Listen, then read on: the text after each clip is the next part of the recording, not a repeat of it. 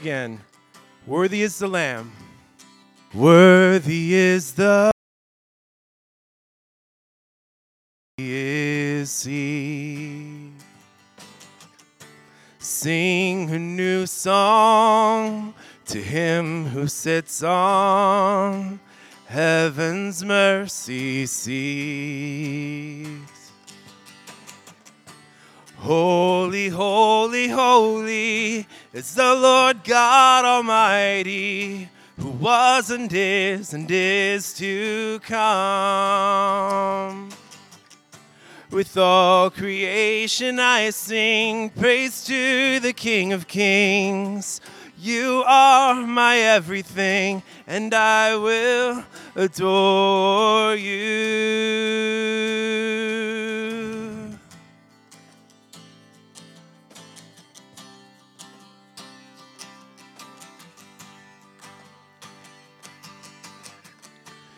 Clothed in rainbows of living color, flashes of lightning, rolls of thunder. Blessing and honor, strength and glory and power be to you, the only wise King. Holy, holy, holy is the Lord God Almighty, who was and is and is to come. With all creation I sing praise to the King of Kings. You are my everything, and I will adore you.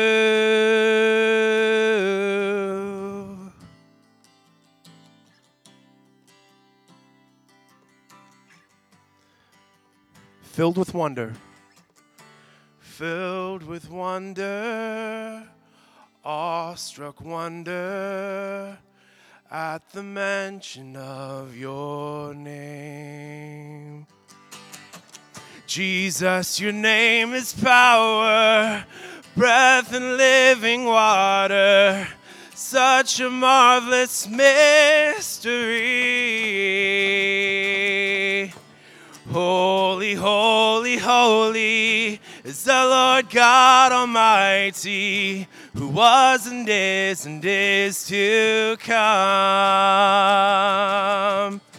With all creation I sing praise to the King of Kings. You are my everything, and I will adore you. Holy, holy, holy is the Lord God Almighty, who was and is and is to come.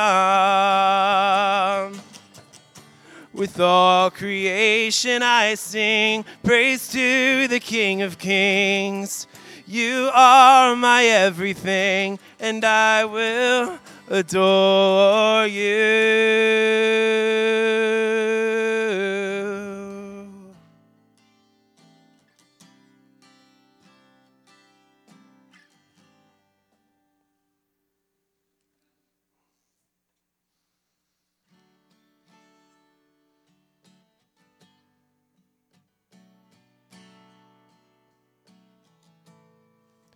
Come behold the wondrous mystery in the dawning of the King.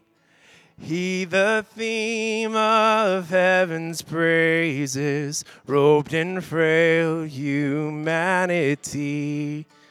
In our longing, in our darkness, now the light of life has come. Look to Christ who condescended, took on flesh to ransom us.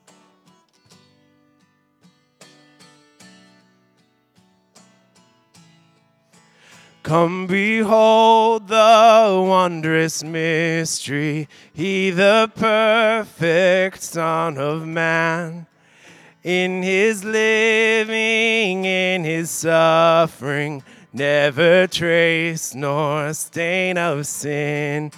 See the true and better Adam come to save the hellbound man. Christ, the great and sure fulfillment of the law, in him we stand.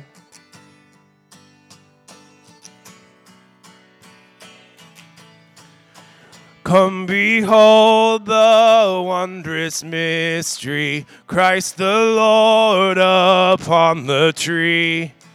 In the stead of ruined sinners hangs the Lamb in victory. See the price of our redemption. See the Father's plan unfold, bringing many sons to glory, grace unmeasured, love untold.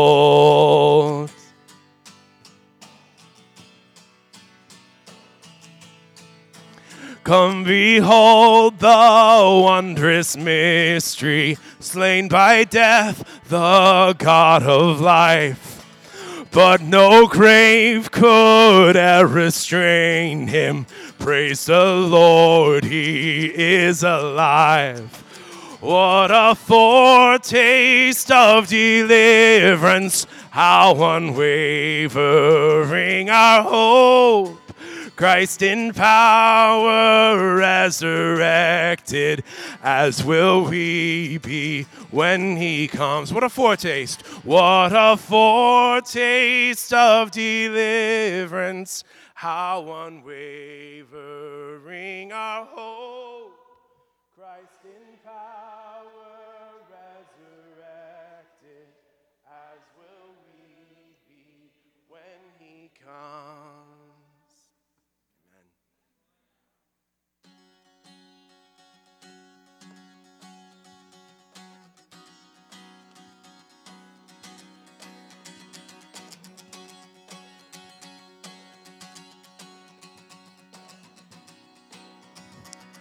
Who breaks the power of sin? Who breaks the power of sin and darkness? Whose love is mighty and so much stronger? The King of glory, the King above all kings. Who shakes the whole earth with holy thunder? Who leaves us breathless in awe and wonder? The King of glory, the King above all kings. This is amazing grace. This is unfailing love.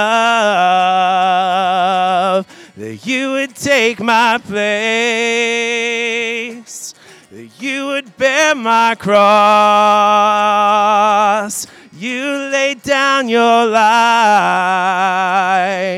that I would be set free. Oh, Jesus, I sing for all that you've done for me.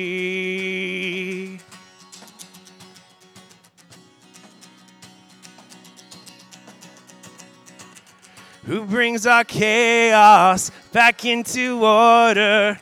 Who makes the orphan a son and daughter? The King of glory, the King of glory, who rules the nations with truth and justice, shines like the sun in all of its brilliance. The King of glory, the King above all kings. This is amazing grace. This is unfailing love. That you would take my place. That you would bear my cross. You laid down your life. That I would be set free. Oh, Jesus, I sing for all that you've done for me.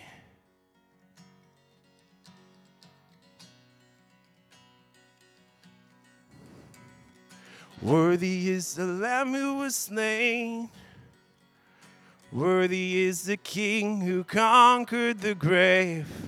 Worthy is the Lamb who was slain. Worthy is the King who conquered the grave.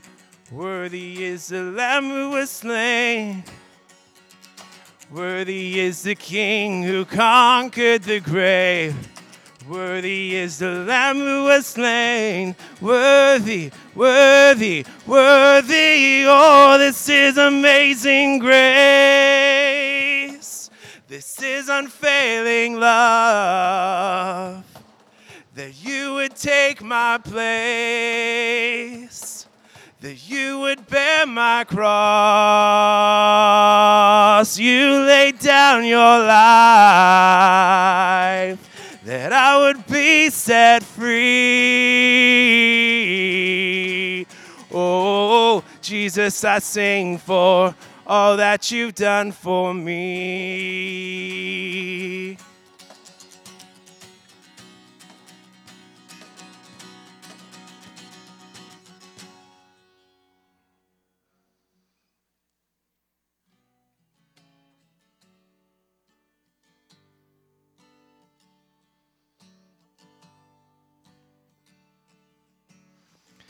Speak, O Lord. Speak, O Lord, as we come to you to receive the food of your holy word. Take your truth planted deep in us, shape and fashion us in your likeness that the light of Christ might be seen today in our acts of love and our deeds of faith. Speak, O Lord, and fulfill in us all your purposes for your glory.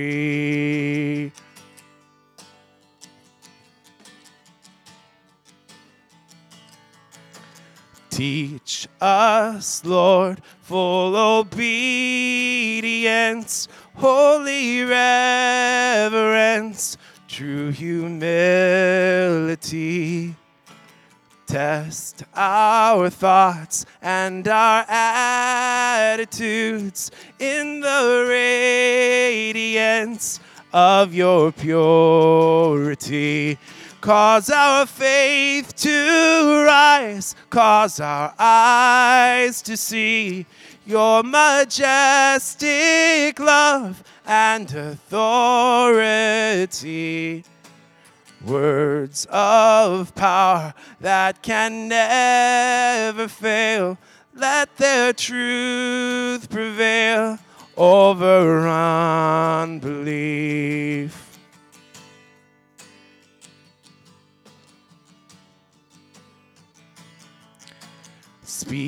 O Lord, and renew our minds. Help us grasp the heights of your plans for us. Truths unchanged from the dawn of time that will echo down through eternity and by grace we'll stand on your promises, and by faith we'll walk as you walk with us. Speak, O Lord, till your church is built and the earth is filled with your glory.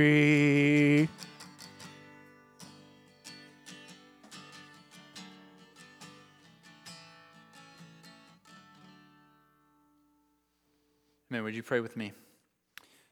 Father, this morning we gather as your people in the name of Jesus. We come to you, to this Mount Zion, only by his blood. We see you as the holy, holy, holy God, worthy of reverence and awe and wonder. We know that we dare not approach because we are shot through with sin.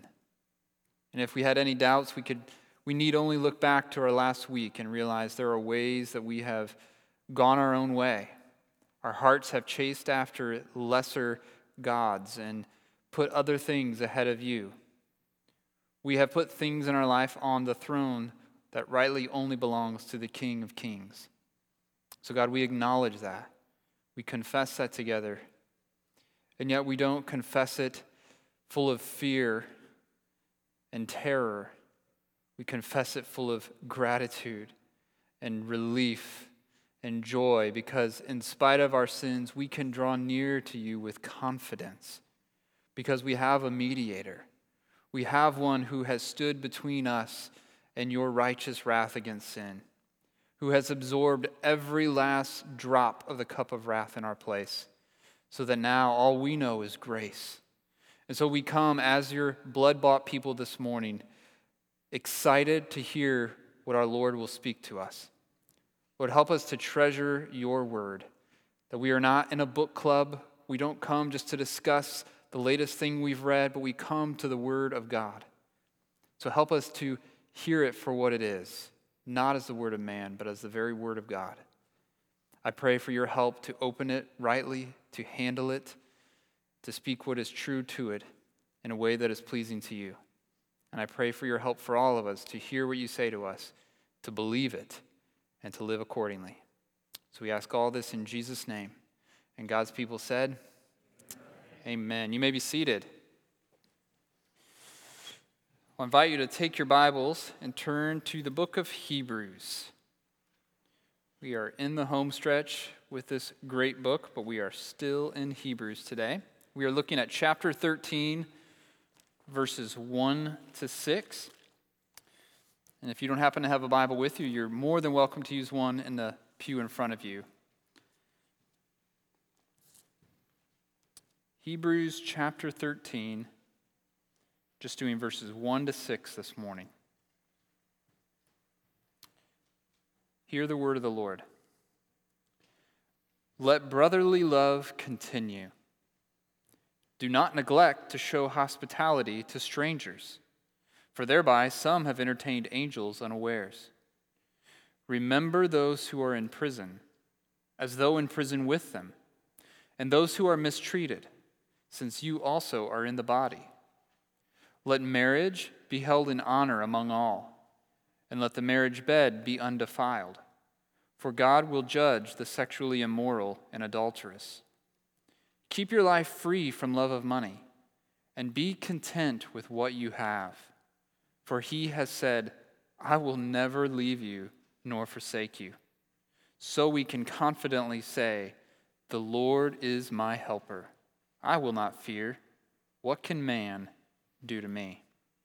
This is the word of the Lord. Amen.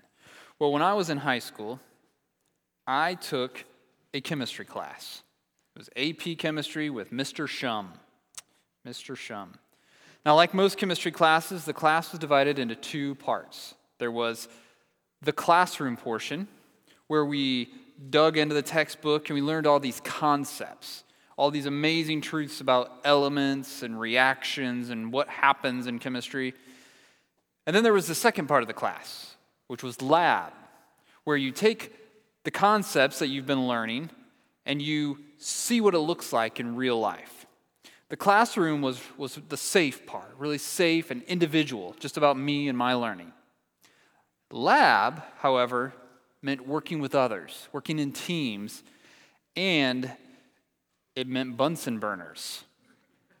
Now, I'm only going to say two things about Bunsen burners First is why anyone thinks that it's a good idea to give high school kids access to a flame that is hooked up to a steady, nonstop stream of gas is a good idea is beyond me. Second, if your teacher leaves the room and you use rolled up paper towels to take a flame from one Bunsen burner to light another because you lost your matches, those paper towels burn a lot faster than you might think they do. And if you know Mr. Shum in this room, I will deny that I know anything about a smoke smell that he may or may not have smelled when he walked back into the room. That's all I'm going to say about that. The point is that lab is where you do the things you learned in class. You learn about them in class, you get the concepts, the principles, and then you go to the lab and you actually try to make it work. See what it looks like. And sometimes things don't go as smoothly as you thought they would. Like, oh, I got this down, and then you try to do it and you think, oh, that's that's harder than it looks. There are challenges to figure out. But actually doing the experiments make you learn the material in ways that the classroom never could. This week we come to the last chapter in the letter to the Hebrews. For 12 chapters, the author's been teaching us some glorious realities about the gospel. He's shown us a multitude of ways that Jesus is better. He's better than angels, better than Moses, better than the priests, better he's a better sacrifice, he has better blood, he offers it in a better heavenly sanctuary, he's a mediator of a better covenant. And he's pleaded, the author has pleaded with us to keep our eyes fixed on that Jesus and keep running the race of faith all the way home. That's 12 chapters. Now, in chapter 13, he's going to end the letter by taking us to the lab. He's going to get really practical and say, okay, I'm not shifting gears in one sense. Like, I'm not, this isn't a new letter. All that stuff I've been telling you, let's go to the lab and see what does it look like when you live this out. So last week we saw that if we are in Christ, and we saw it again this morning in our call to worship, if we're in Christ, we've already come to Zion. And all these amazing heavenly realities, the presence of God. We've come to Jesus, our mediator, to his blood that cleanses us, to the redeemed people of God, and to angels celebrating it all. We've come to that. But while we've come to these heavenly realities, we're still journeying by faith here on earth. That's where we live. So in chapter 13, the author is going to lay out for us how do the people of Zion live here on earth? How do people for whom all that we saw in chapter 12 is true actually live it out in their daily lives here and now? How do we live as citizens of Jesus' unshakable kingdom on earth? But before we look at that, we need to be very clear about the order here. This may sound obvious, but chapter 12 comes before chapter 13. Chapter 12 comes, here's why I say that's important because the commands in chapter 13 are not a way for us to get to Zion. These are not steps that if you do the things we talk about today, you will be saved and you will get to be part of the people of God. These are commands for people who have already been saved who've already come to Jesus, the mediator of a new covenant, who've already been cleansed by his blood, who've come to Jesus by faith, who've trusted that he took his place. He's saying, You took my place, you died that I might have life and be set free. That's who this is for. Now, this continues a pattern, right? In the Old Testament, when God gave Moses the law on Mount Sinai, do you remember how the Ten Commandments, what, what he gives him there, how it starts? Before the very first commandment, the very first thing God says is, I am the Lord your God who brought you out of the land of Egypt, out of slavery.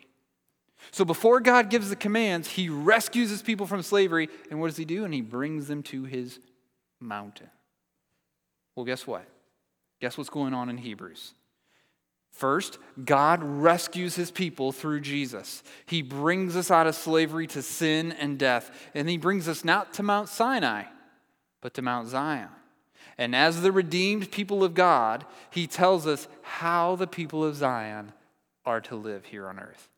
So these commands that we're looking at, I just want to be crystal clear, especially if you're joining us and you know, like, I, don't know about Christianity yet. You just need to hear us say, this is not how to be a Christian. That if I do these things, I will be right with God. That's not it. These commands are only possible for people who've already been gripped by God's grace and empowered by His Holy Spirit. And as we'll see, there's one thing that dominates our lives as the people of Zion. The primary identifying characteristic of those who belong to King Jesus is love. It's love. Now, like a diamond, if you hold up a diamond, you turn it, you're going to get lots of different views of this one beautiful thing. And like a diamond, this love has many faces. They all shine out. And here in our passage, what we're going to do is we're going to look at five of those faces of love, five ways that it shines out. So here's your outline if you're taking notes. How do the people of Zion live on earth? First, they love their siblings. Second, they love the stranger. Third, they love the suffering.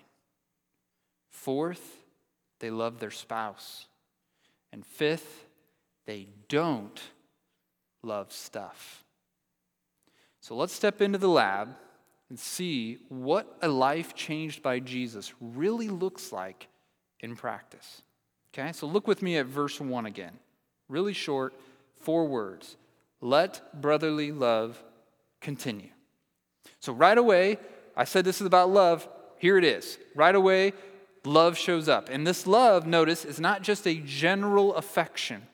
It's not just saying, like, oh, so and so is such a loving person. They just have a, a disposition of love towards anything, anyone, anywhere. It's a, this is a brotherly love. It's a family kind of love. It's the way you would love a sibling or a family member. It's not based on how lovable they are, right? Anybody testify to that in their families?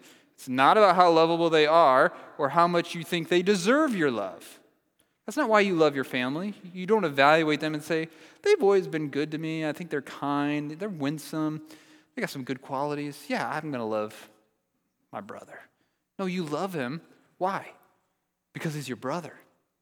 They, in fact, there may be times they drive you crazy. They might make choices that you don't agree with. And they may take different views on a lot of different things that get you all riled up. But why do you love them? Well, because they're your family. That's the kind of love we're talking about here. A love that is more tightly bound because of what binds it than it is threatened by the things that might divide it. And we shouldn't be at all surprised that love shows up here in the book of Hebrews. Because for the last couple of chapters, what have we been talking about? Faith. Faith. Draw near in full assurance of faith. Right? My righteous one shall live by faith chapter 11 is by faith, by faith, by faith, by faith. We look to Jesus, the author and perfecter of our faith. so, why do I say we shouldn't be surprised that love shows up now? Because in the New Testament, where there is faith, it's always paired with love. Paul tells us in Galatians 5 6 that what counts in the Christian life is faith working through love.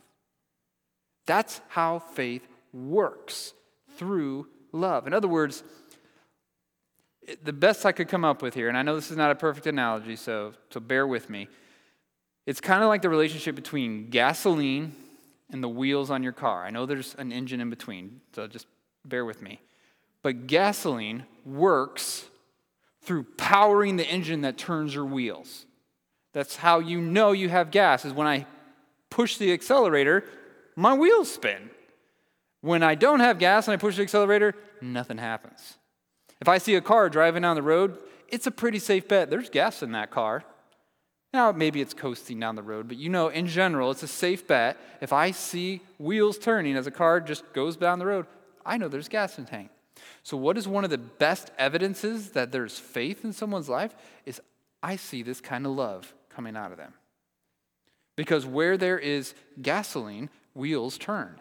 Where there is faith, love comes out. It's how it works. Okay? And again, this love is a family love. I need to emphasize that. This is a sibling love. Why is it that kind of love? Because in the gospel, Jesus did more, not less than, more than reconcile us to the Father. He did that. He paid for our sins and turned away God's anger from us by taking our penalty on the cross. And through the gospel, God adopts us into his family so that now we have a father. Praise the Lord. We have a father who loves us and delights in us. But we have more than that.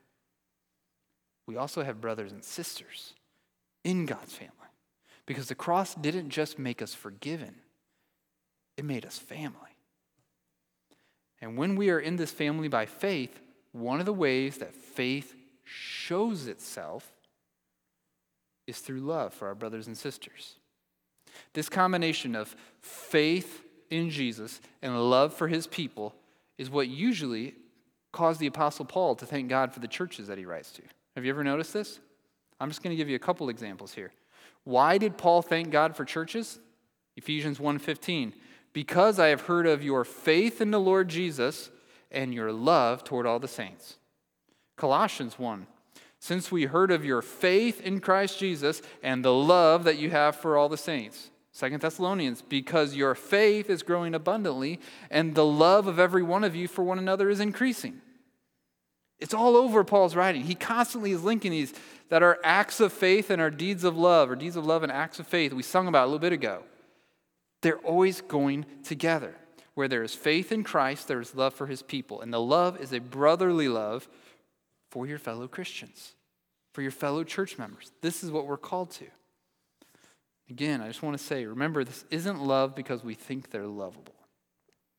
We say we get that when it comes to our, our physical families, but when it comes to our church family, sometimes we're like, Are you sure? It's not because they're deserving of our love. We love them simply because they're our family. Now, notice this family love was present in this place, right? You see that in verse 1? He says, Let it continue. He's not saying start something that's not there. He says, There's something there, continue it. Because why would he say that? Well, because it's, it's under threat. There's, there's reasons why it may not continue. And it may not continue. It may be threatened right when they needed it most. Remember, throughout this letter, we've seen this church is facing trials, it's facing persecutions, they're facing temptations to turn away from Jesus and run after other things. There's, there's a lot of pressures on this church. So, more than ever, they need the love of their church family to keep running the race.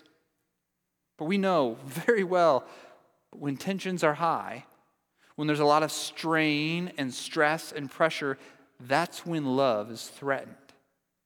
So, the author tells them, continue in brotherly love. Friends, this is a word we need because right now, the body of Christ our love for one another is being threatened. I'm not talking just here at Chapelwood. There are so many churches that I know, not just in the news, but some that I know personally, that are being torn apart. And I don't say that lightly, but torn apart over disagreements about politics, about COVID, about masks, about vaccinations, about race, about justice, about any number of things. There is a lot of people are exhausted after a year and a half of having our lives flipped around by a pandemic. We all feel that. Even if you don't think you do, it's impacted all of us. And so now there's all these conditions, the stress and strain and pressure that we all face in different ways. And what it does is it puts our love to the test. But when life gets hard, and when everyone else around us is dividing and turning on each other, that's when we let brotherly love continue. That's when our love rises to the occasion because that's when we need it the most and that's when the world will notice it the most. Right? We all know Jesus said, By this they will know you're my disciples, by the love you have for one another. And he doesn't have in mind primarily the church picnic where everybody's laughing and enjoying good food and having fun. He means the love that you have for one another when there are strongly divergent views on things. When you get people in the same room who have very strong opinions and perspectives and experiences on different sides of issues, it gets the world's attention when you get those people in the room and yet they love one another. They say, Why in the world do you do that? Well, because of Jesus. Because what unites us is stronger than what divides us. That's what he's telling them. Let brotherly love continue. One person summed up family love this way. I thought this was really helpful.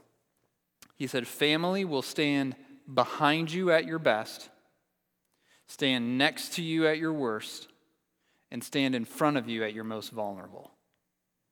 Say that again so you picture it. Family will stand behind you at your best, supporting you, stand next to you at your worst, they're right there with you, and stand in front of you to protect you when you're at your most vulnerable. That's how we're called to love. That's how we should be loving one another. Here's a great diagnostic question for you. This week, The men, actually, we studied uh, 1 Corinthians 13 as part of our Wednesday Bible study. This is the greatest chapter in the Bible about this kind of love.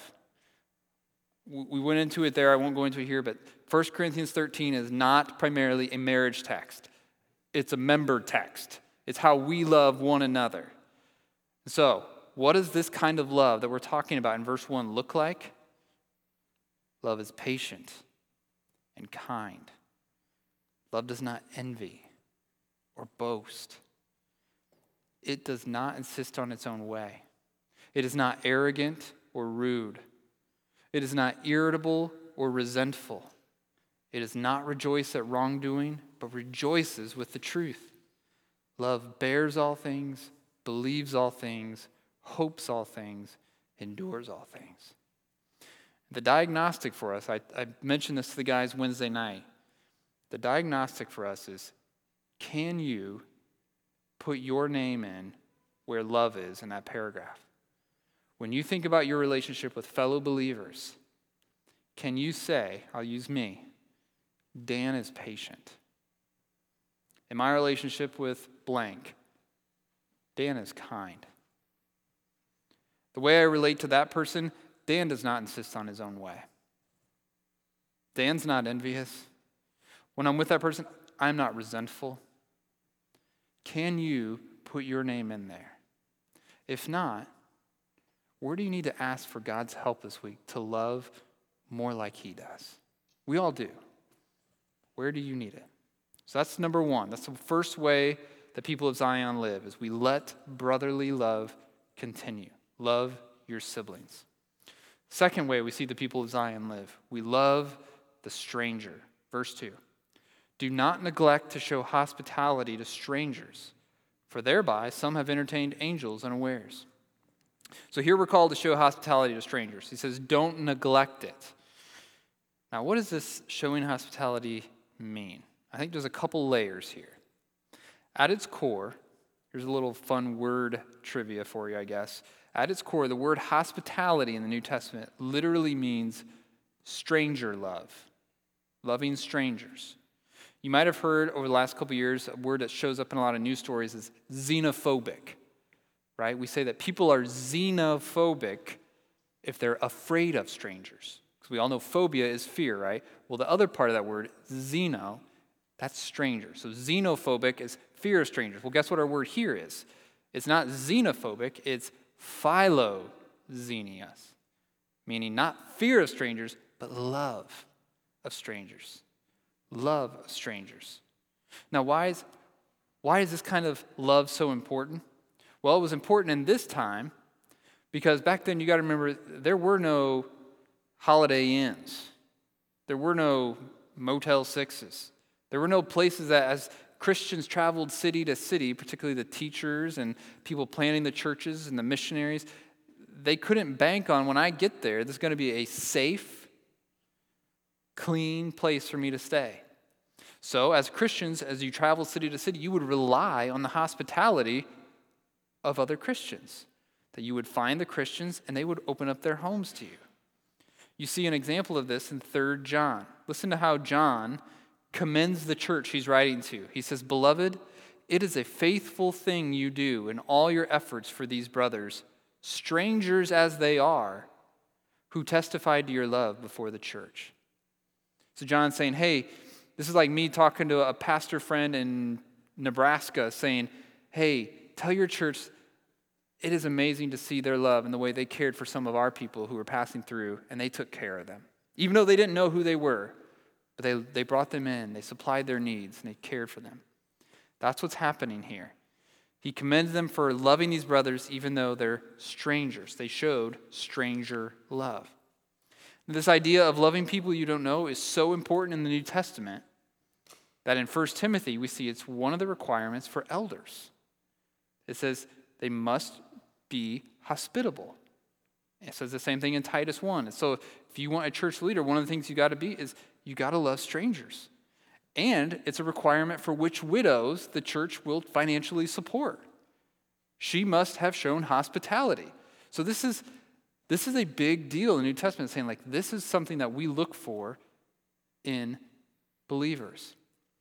Now, I said there's a couple layers because while the idea of hospitality is first targeted at strangers, people that we don't know, it also includes opening up our lives and our homes to fellow believers that you do know.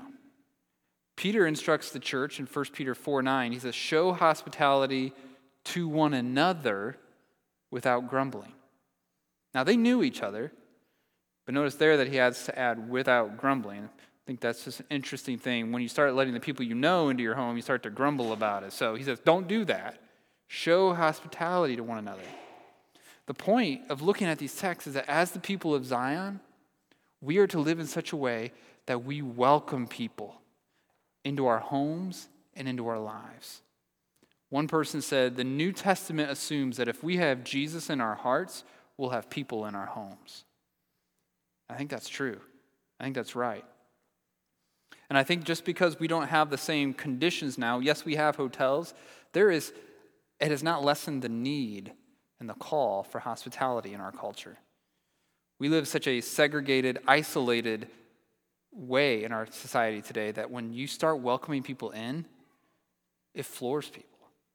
They're saying, like, I don't know you that well, and you would invite me for lunch, for dinner, for coffee? And the New Testament says that this is a call for all of us. Now, hospitality, you need to hear this, is not about having the largest home or being able to offer the best food. It's about welcoming people in and sharing whatever you do have. It's not about lamenting, like, oh, I wish we had more space, or I wish we had nicer chairs for you to sit on, or I wish we had a. Uh, I, I actually didn't go to the grocery store this week, so I'm sorry I don't have much. It's just about saying, hey, come on in, and whatever I have, it's yours as well. Let's share it together. And we can all do this. That's the thing is hospitality is not limited by age or stage or circumstance. It's something that you can do if you're young. It's something you can do if you're old. It's something that single guys can do, believe it or not. And it's something that moms with young kids can do. You can do it if you have a studio apartment or if you have a very large house. The goal is not to impress, but to share. And one of the things I want to encourage you in is that I see many of you doing this. And it, it thrills me. I have loved how God has been growing our churchness over the last year. I hear more and more stories of you welcoming each other into your homes, and it just it brings a smile to my face because you guys are doing this. And that's a sign of health. So my call is to say, like, let's keep doing it and let's do it all the more. And if, if you haven't done it, let's learn from and with one another in this because we got some pretty amazing people in this church. And if you have them into your home, you should really get to know them. I think you will be blessed. Let me give you two applications here. I want you to think about who is someone, I mean, it could be an individual, a couple, family with kids, whoever it is, who's someone in the church that you could have over for dinner, dessert, just coffee, something in the next month. You got a whole month, preferably somebody you don't know that well. Who's one someone you could have over in the next month? Second application, because hospitality isn't only about our home, it's about loving the stranger, right? So, one challenge I'd love to make us as a congregation is that when we welcome visitors to our church, how amazing would it be if, whenever there was a visitor, no visitor ever left Chapelwood without being invited to lunch? Could be at your home, could be out to a restaurant. That's, that's not the point. And they might say no. That's not the point. The point is, what if what, what if we were known, if word got out, and what people experience is that every stranger that walks in our door is loved and welcomed and asked to share a meal? How amazing would that be? Let's make that our goal. So, even though there are tons of personality reasons, you know, I, am an introvert, there's tons of schedule reasons, I'm pretty busy, tons of comfort reasons, ah, that's pretty inconvenient tons of reasons not to do it, let's not neglect to show hospitality to strangers. As people of Zion, let's love the stranger. I'm going to disappoint you here. I'm not going to talk a whole lot about the angels part because his only point there is he's probably referencing Abraham and Lot in the Old Testament, saying, hey, they, they were just welcoming in strangers and it turned out to be angels. He's saying, he's not guaranteeing that if you invite someone you don't know in your home, it's going to turn out to be an angel. It might work out quite the opposite. Okay, this is not a guarantee. He's just simply saying there might be more in it than you think. Okay? All right, third way we live as the people of Zion we love the sufferers. Verse 3 Remember those who are in prison as though in prison with them, and those who are mistreated, since you also are in the body. Now remember, these prisoners were their fellow church members. These weren't just random criminals. They weren't in prison because they committed some horrible crime. They were in prison because they were followers of Jesus. They were suffering for the sake of Christ and the gospel. And the call here is to remember them, he says. Now, remember doesn't only mean don't forget them. Like, oh, yeah, I, I remember. I know right where they are because they're in prison. It doesn't mean that. It means to remember them is to show compassion on them, to take action. They are to do what Jesus told us in Matthew 7. He says, Whatever you wish others would do to you, do also to them. In other words, remember them as though you were in prison with them. Have compassion on those who are mistreated, since you also are in the body. Treat them the way you hope you would be treated if you were suffering and mistreated. And while Paul speaks this, I'm sorry, when the author of Hebrews, who I don't think is Paul, speaks specifically to those who are being persecuted, I think the principle applies more broadly here. I think you can extend it out to any kind of suffering experienced by our brothers and sisters. Paul said in 1 Corinthians 12 if one member suffers, all suffer together. I think we read that, and I don't know that we, many of us have experienced that. That we, we don't, there's not a tight enough oneness that when one of us suffers, man, I feel it. I feel it. But the New Testament is clear we are part of one another. We rejoice with those who rejoice, we weep with those who weep, and we suffer with those who suffer. We enter into their suffering and we love them in the midst of it. And again, just like hospitality, let me be clear this doesn't always have to be much. Sometimes it might. But it could be as simple as asking yourself, man, if I were going through what they're going through, what would I want somebody to do for me? It could be maybe it's visiting a shut in. Nothing elaborate, just stopping in to say hi, spending a few minutes talking, catching up. Maybe it's sending an encouraging text. You know somebody had something going on in their life and you just want to say, hey, thinking about you today, praying for you. Maybe it's taking a meal to someone that you know is having a hard week. A whole host of things you could do. The point is that part of our being a family is that we take care of each other when suffering comes, and especially if one of us suffers because of the name of Christ. We don't distance ourselves to keep ourselves safe. If somebody's catching flack for being a Christian, we don't kind of slink back and keep a distance lest we be linked with them. We press in and we move toward them in love because we also are in the body. So love your siblings, love the stranger, and love the sufferers.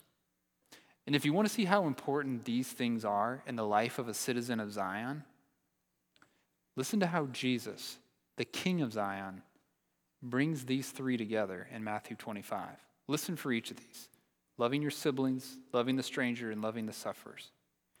After Jesus describes how he's coming back in glory and will sit on his throne to separate those who are his people, the sheep, from those who are not, the goats, he says this Then the king will say to those on his right, to the sheep, Come, you who are blessed by my Father, inherit the kingdom prepared for you from the foundation of the world. That kingdom is Zion. Why? For I was hungry and you gave me food. I was thirsty and you gave me drink. I was a stranger and you welcomed me. I was naked and you clothed me. I was sick and you visited me. I was in prison and you came to me. Then the righteous will answer him, saying, Lord, when did we see you hungry and feed you, or thirsty and give you drink? And when did we see you a stranger and welcome you, or naked and clothe you? And when did we see you sick or in prison and visit you? And the king will answer them, Truly I say to you, as you did it to one of the least of these, my brothers, you did it to me. In other words, when we love one another in these ways, we're not just loving them, we're loving Jesus. So if you want to show your love for Jesus this week, love a sibling in the faith, love a stranger, love a sufferer. That's how the people of Zion live on earth. Okay, that brings us to our last two. Now, the last two are a little bit different than the first three, but they still have to do with who and what we love. They deal with how we as Christians view two of the most basic parts of life in this world sex and money. And what we see is that as followers of Jesus, we are called to have a radically different perspective on both of these in the world around us. So, the fourth way people of Zion live is we love your spouse. Look at verse 4. Let marriage be held in honor among all, and let the marriage bed be undefiled, for God will judge the sexually immoral and adulterous. Okay, now that word for honor there is often used to describe precious uh, gems and stones, things like diamonds and gold, things that are really, really valuable. It's often translated precious. And that's exactly how the author is saying we are to view marriage and sexual intimacy in it as something precious. See, the world sees it very differently. The world sees sex as something cheap and light. It's not that valuable. It's easy to find, easy to throw away. It doesn't have much value. But as God's people, we see it differently. We see it as precious.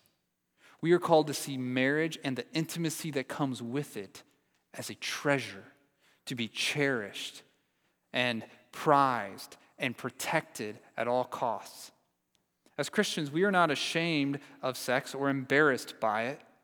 That's when you have a wrong view that there's shame and guilt that should come with it. We're not ashamed of it. Our God created it. But He also created it for a very specific relationship. It only belongs in the marriage of one man and one woman joined by a covenant because it's a covenant blessing of that relationship not to be shared with anyone who's not a part of that covenant. Why? Because it reflects the joyful intimacy and giving of oneself that is reflected in God's covenant with his people. This is why, all throughout the Bible, when people give themselves to other gods, what does God call it? Adultery. Paul tells us in Ephesians 5 that the picture of marriage refers to Christ and the church. It's because there is an intimacy that is meant to be enjoyed in our covenant relationship with God. And we are not to share that intimacy with anyone else. And in the same way, there is an intimacy meant to be shared only in a marriage covenant. And sharing it with anyone else outside of that covenant is sexual immorality or adultery. And the writer tells us here that this ought not be so for the people of God. We are to see marriage as precious and to keep the marriage bed undefiled. There is to be no sexual immorality or adultery. And sexual immorality, to be clear, refers to any sexual activity outside of marriage between one man and one woman. Sometimes in a church, we've done a We've talked a lot the last decade or so about the evils of homosexuality, and we have given a pass to other sexual sins and it ought not be so. The Bible says any sexual immorality we are to flee and should not even be mentioned among God's people. And notice why we take sexual sin so seriously. What does it say? For God will judge the sexually immoral and adulterous. Friends, we don't take sex lightly because God doesn't take sex lightly. Paul says in 1 Corinthians, Do you not know that the unrighteous will not inherit the kingdom of God? Do not be deceived. In other words, don't let people tell you otherwise. Neither the sexually immoral, nor idolaters, nor adulterers, nor men who practice homosexuality will inherit the kingdom of God. They won't get the inheritance in Zion. That's what our eyes are fixed on. That's what we've been celebrating for weeks. And he says, in no uncertain terms, in multiple places in the New Testament, if you engage and indulge in sexual immorality or adultery, that is not yours. We need to take it seriously. But I have good news. There may be some of you here who hear that and it cuts it cuts deep because that's you. You know that that is in your past, or maybe it's in your present. And to hear that those who are sexually immoral or adulterers will not inherit the kingdom of God leaves you undone. Here's where the gospel shines brightly. Because you know what Paul says right after that? After he announces to the church in Corinth, it says, Be clear. Don't let anybody fool you and say, It's not a big deal. Everybody does it. You'll still get to go to heaven. He says, Don't let them lie to you. If you do these things, you will not inherit the kingdom of God. Here's what he says And such were some of you. But you were washed, you were sanctified, you were justified in the name of the Lord Jesus Christ and by the Spirit of God. There is no sin too big for our Savior. So while he, like you need to see it, if the cross should explode in size in your mind when you hear how seriously God takes this and says, if you do this, you don't come. Then he says, but if you come to Jesus, I'll wash you. Friends, that should just stun us. That's the hope we have. So if you're here and you've not held marriage in honor, if you have not treated it as the precious gem that it is, and you've engaged in sexual immorality, it does not have to be the last word in your life. God will judge your sin, but if you repent and turn to Jesus, your judgment's been taken by Him. And God will wash you and make you clean and fit to inherit that kingdom. That brings us to the final way we see the people of Zion live. They love their siblings, they love the stranger, they love the suffering, they love their spouse. Now we see they don't love stuff. Verse 5 Keep your life free from love of money and be content with what you have. For he has said, I will never leave you nor forsake you. So we can confidently say, The Lord is my helper. I will not fear. What can man do to me? So, as people of Zion here, he calls us, he says, we are to be content with what we have. We're not to love money or stuff and spend our lives trying to get more and more and better and better. The world tells us that all the time. That's why this is so out of step. Like, I honestly think we all know that we are out of step with the world in terms of our sexual ethics. This may be even more out of step with the world in terms of how we view possessions. He says the world tells us every single commercial is targeted at this. Like there would be no commercials if there wasn't discontent. The whole premise is you don't have something you should have, something you would want. Let me tell you about it.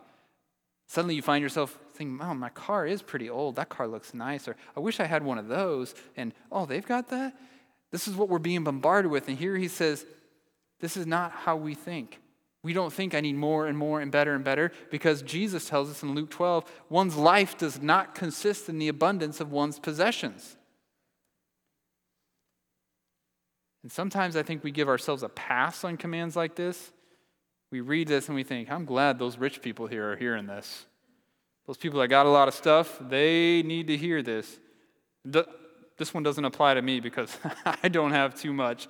If you saw my bank account and like what we have at home, you'd say, you get, you get a pass. But, friends, the truth is love of money and lack of contentment with what we have is just as much a problem if we're broke as it is as if we're wealthy. It's not about how much you have, it's about whether you're satisfied with what you have. And as people who belong to Jesus, it says we are to be content. And then it tells us why. It doesn't just say, be content why can I be content? Because we have God and He will never leave us or forsake us. Here's a secret the solution to feeling discontent. So if you say, I, Yeah, I, I feel that discontent, the solution to feeling discontent is not getting more. I've heard people use the phrase that I, I, I, I loathe even saying it out loud retail therapy. You go buy stuff to make yourself feel better. I hate that phrase the secret, the solution to feeling discontent is not getting more, it's realizing that in Christ you have all that you need. Like you see Jesus and you realize, what more could I want? And if you feel like there's discontent, it's because you haven't seen enough of him. You need to see because there is nothing lacking in him. Friends, we have an inheritance coming our way that is beyond our wildest imaginations. We are the people of Zion. That's why I keep using that phrase. It's to remind us what we've come to and what we're headed to. That's where our treasure is. Why would we spend our lives trying to heap up stuff here? Earthly treasure won't last, but we have an inheritance that is imperishable, undefiled, and unfading, that's kept in heaven for us.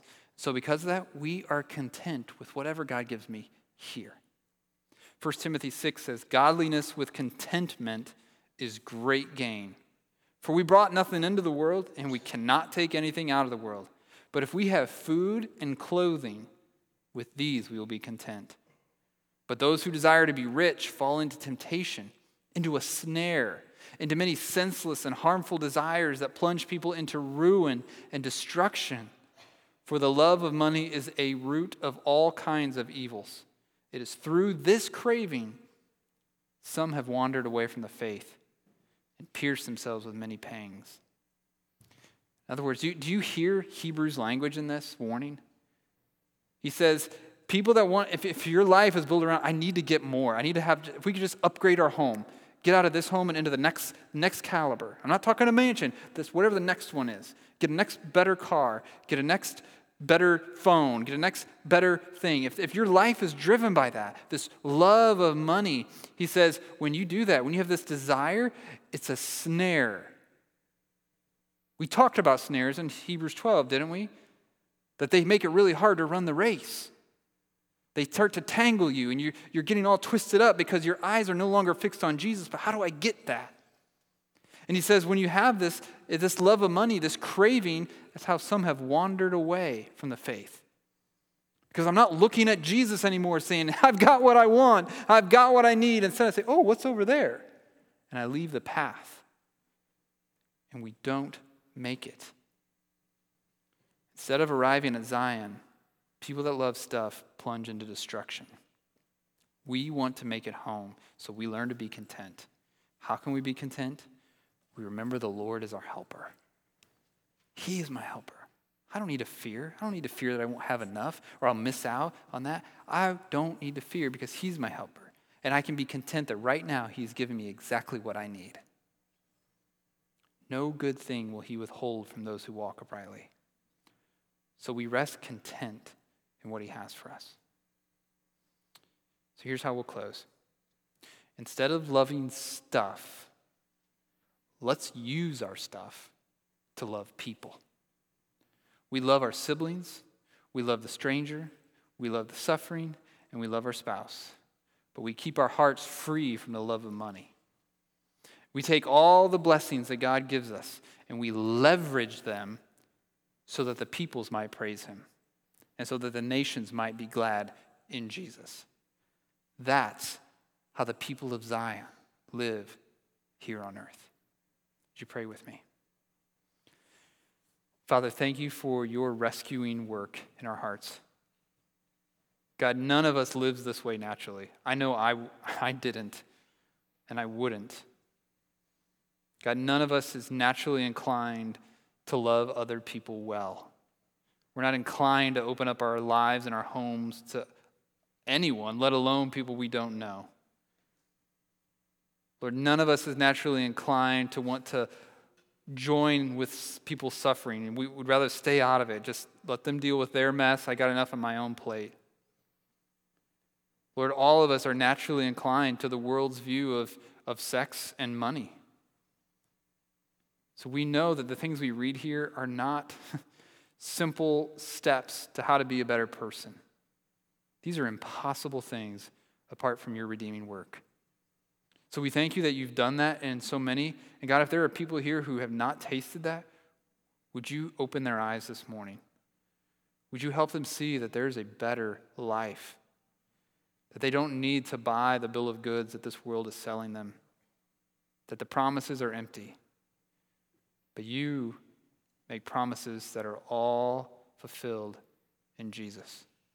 And they're better promises. So I pray that you would grant life to those who don't have it, And I pray for those of us who have come to Zion, you would help us live this way. Oh Lord, would you help us love the way you love? And would you help us to use our stuff and our lives in a way that serves one another and shows the world that Jesus is better than any possessions so that they might find their joy in you. We pray this in Jesus' name.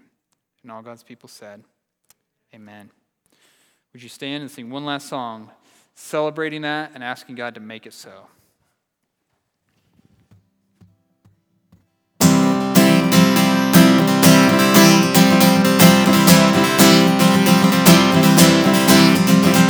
have called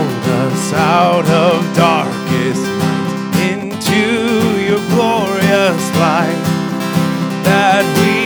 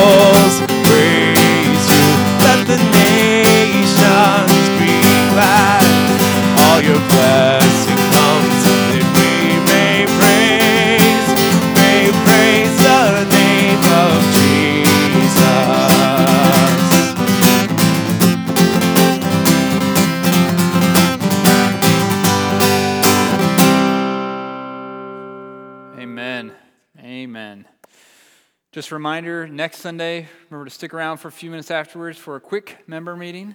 Um, until then, church, man, let's love one another. I'm, I'm excited to love you better and to grow in this with you. So until then, May the grace of the Lord Jesus Christ and the love of God and the fellowship of the Holy Spirit be with you all. I love you, church. Have a great week.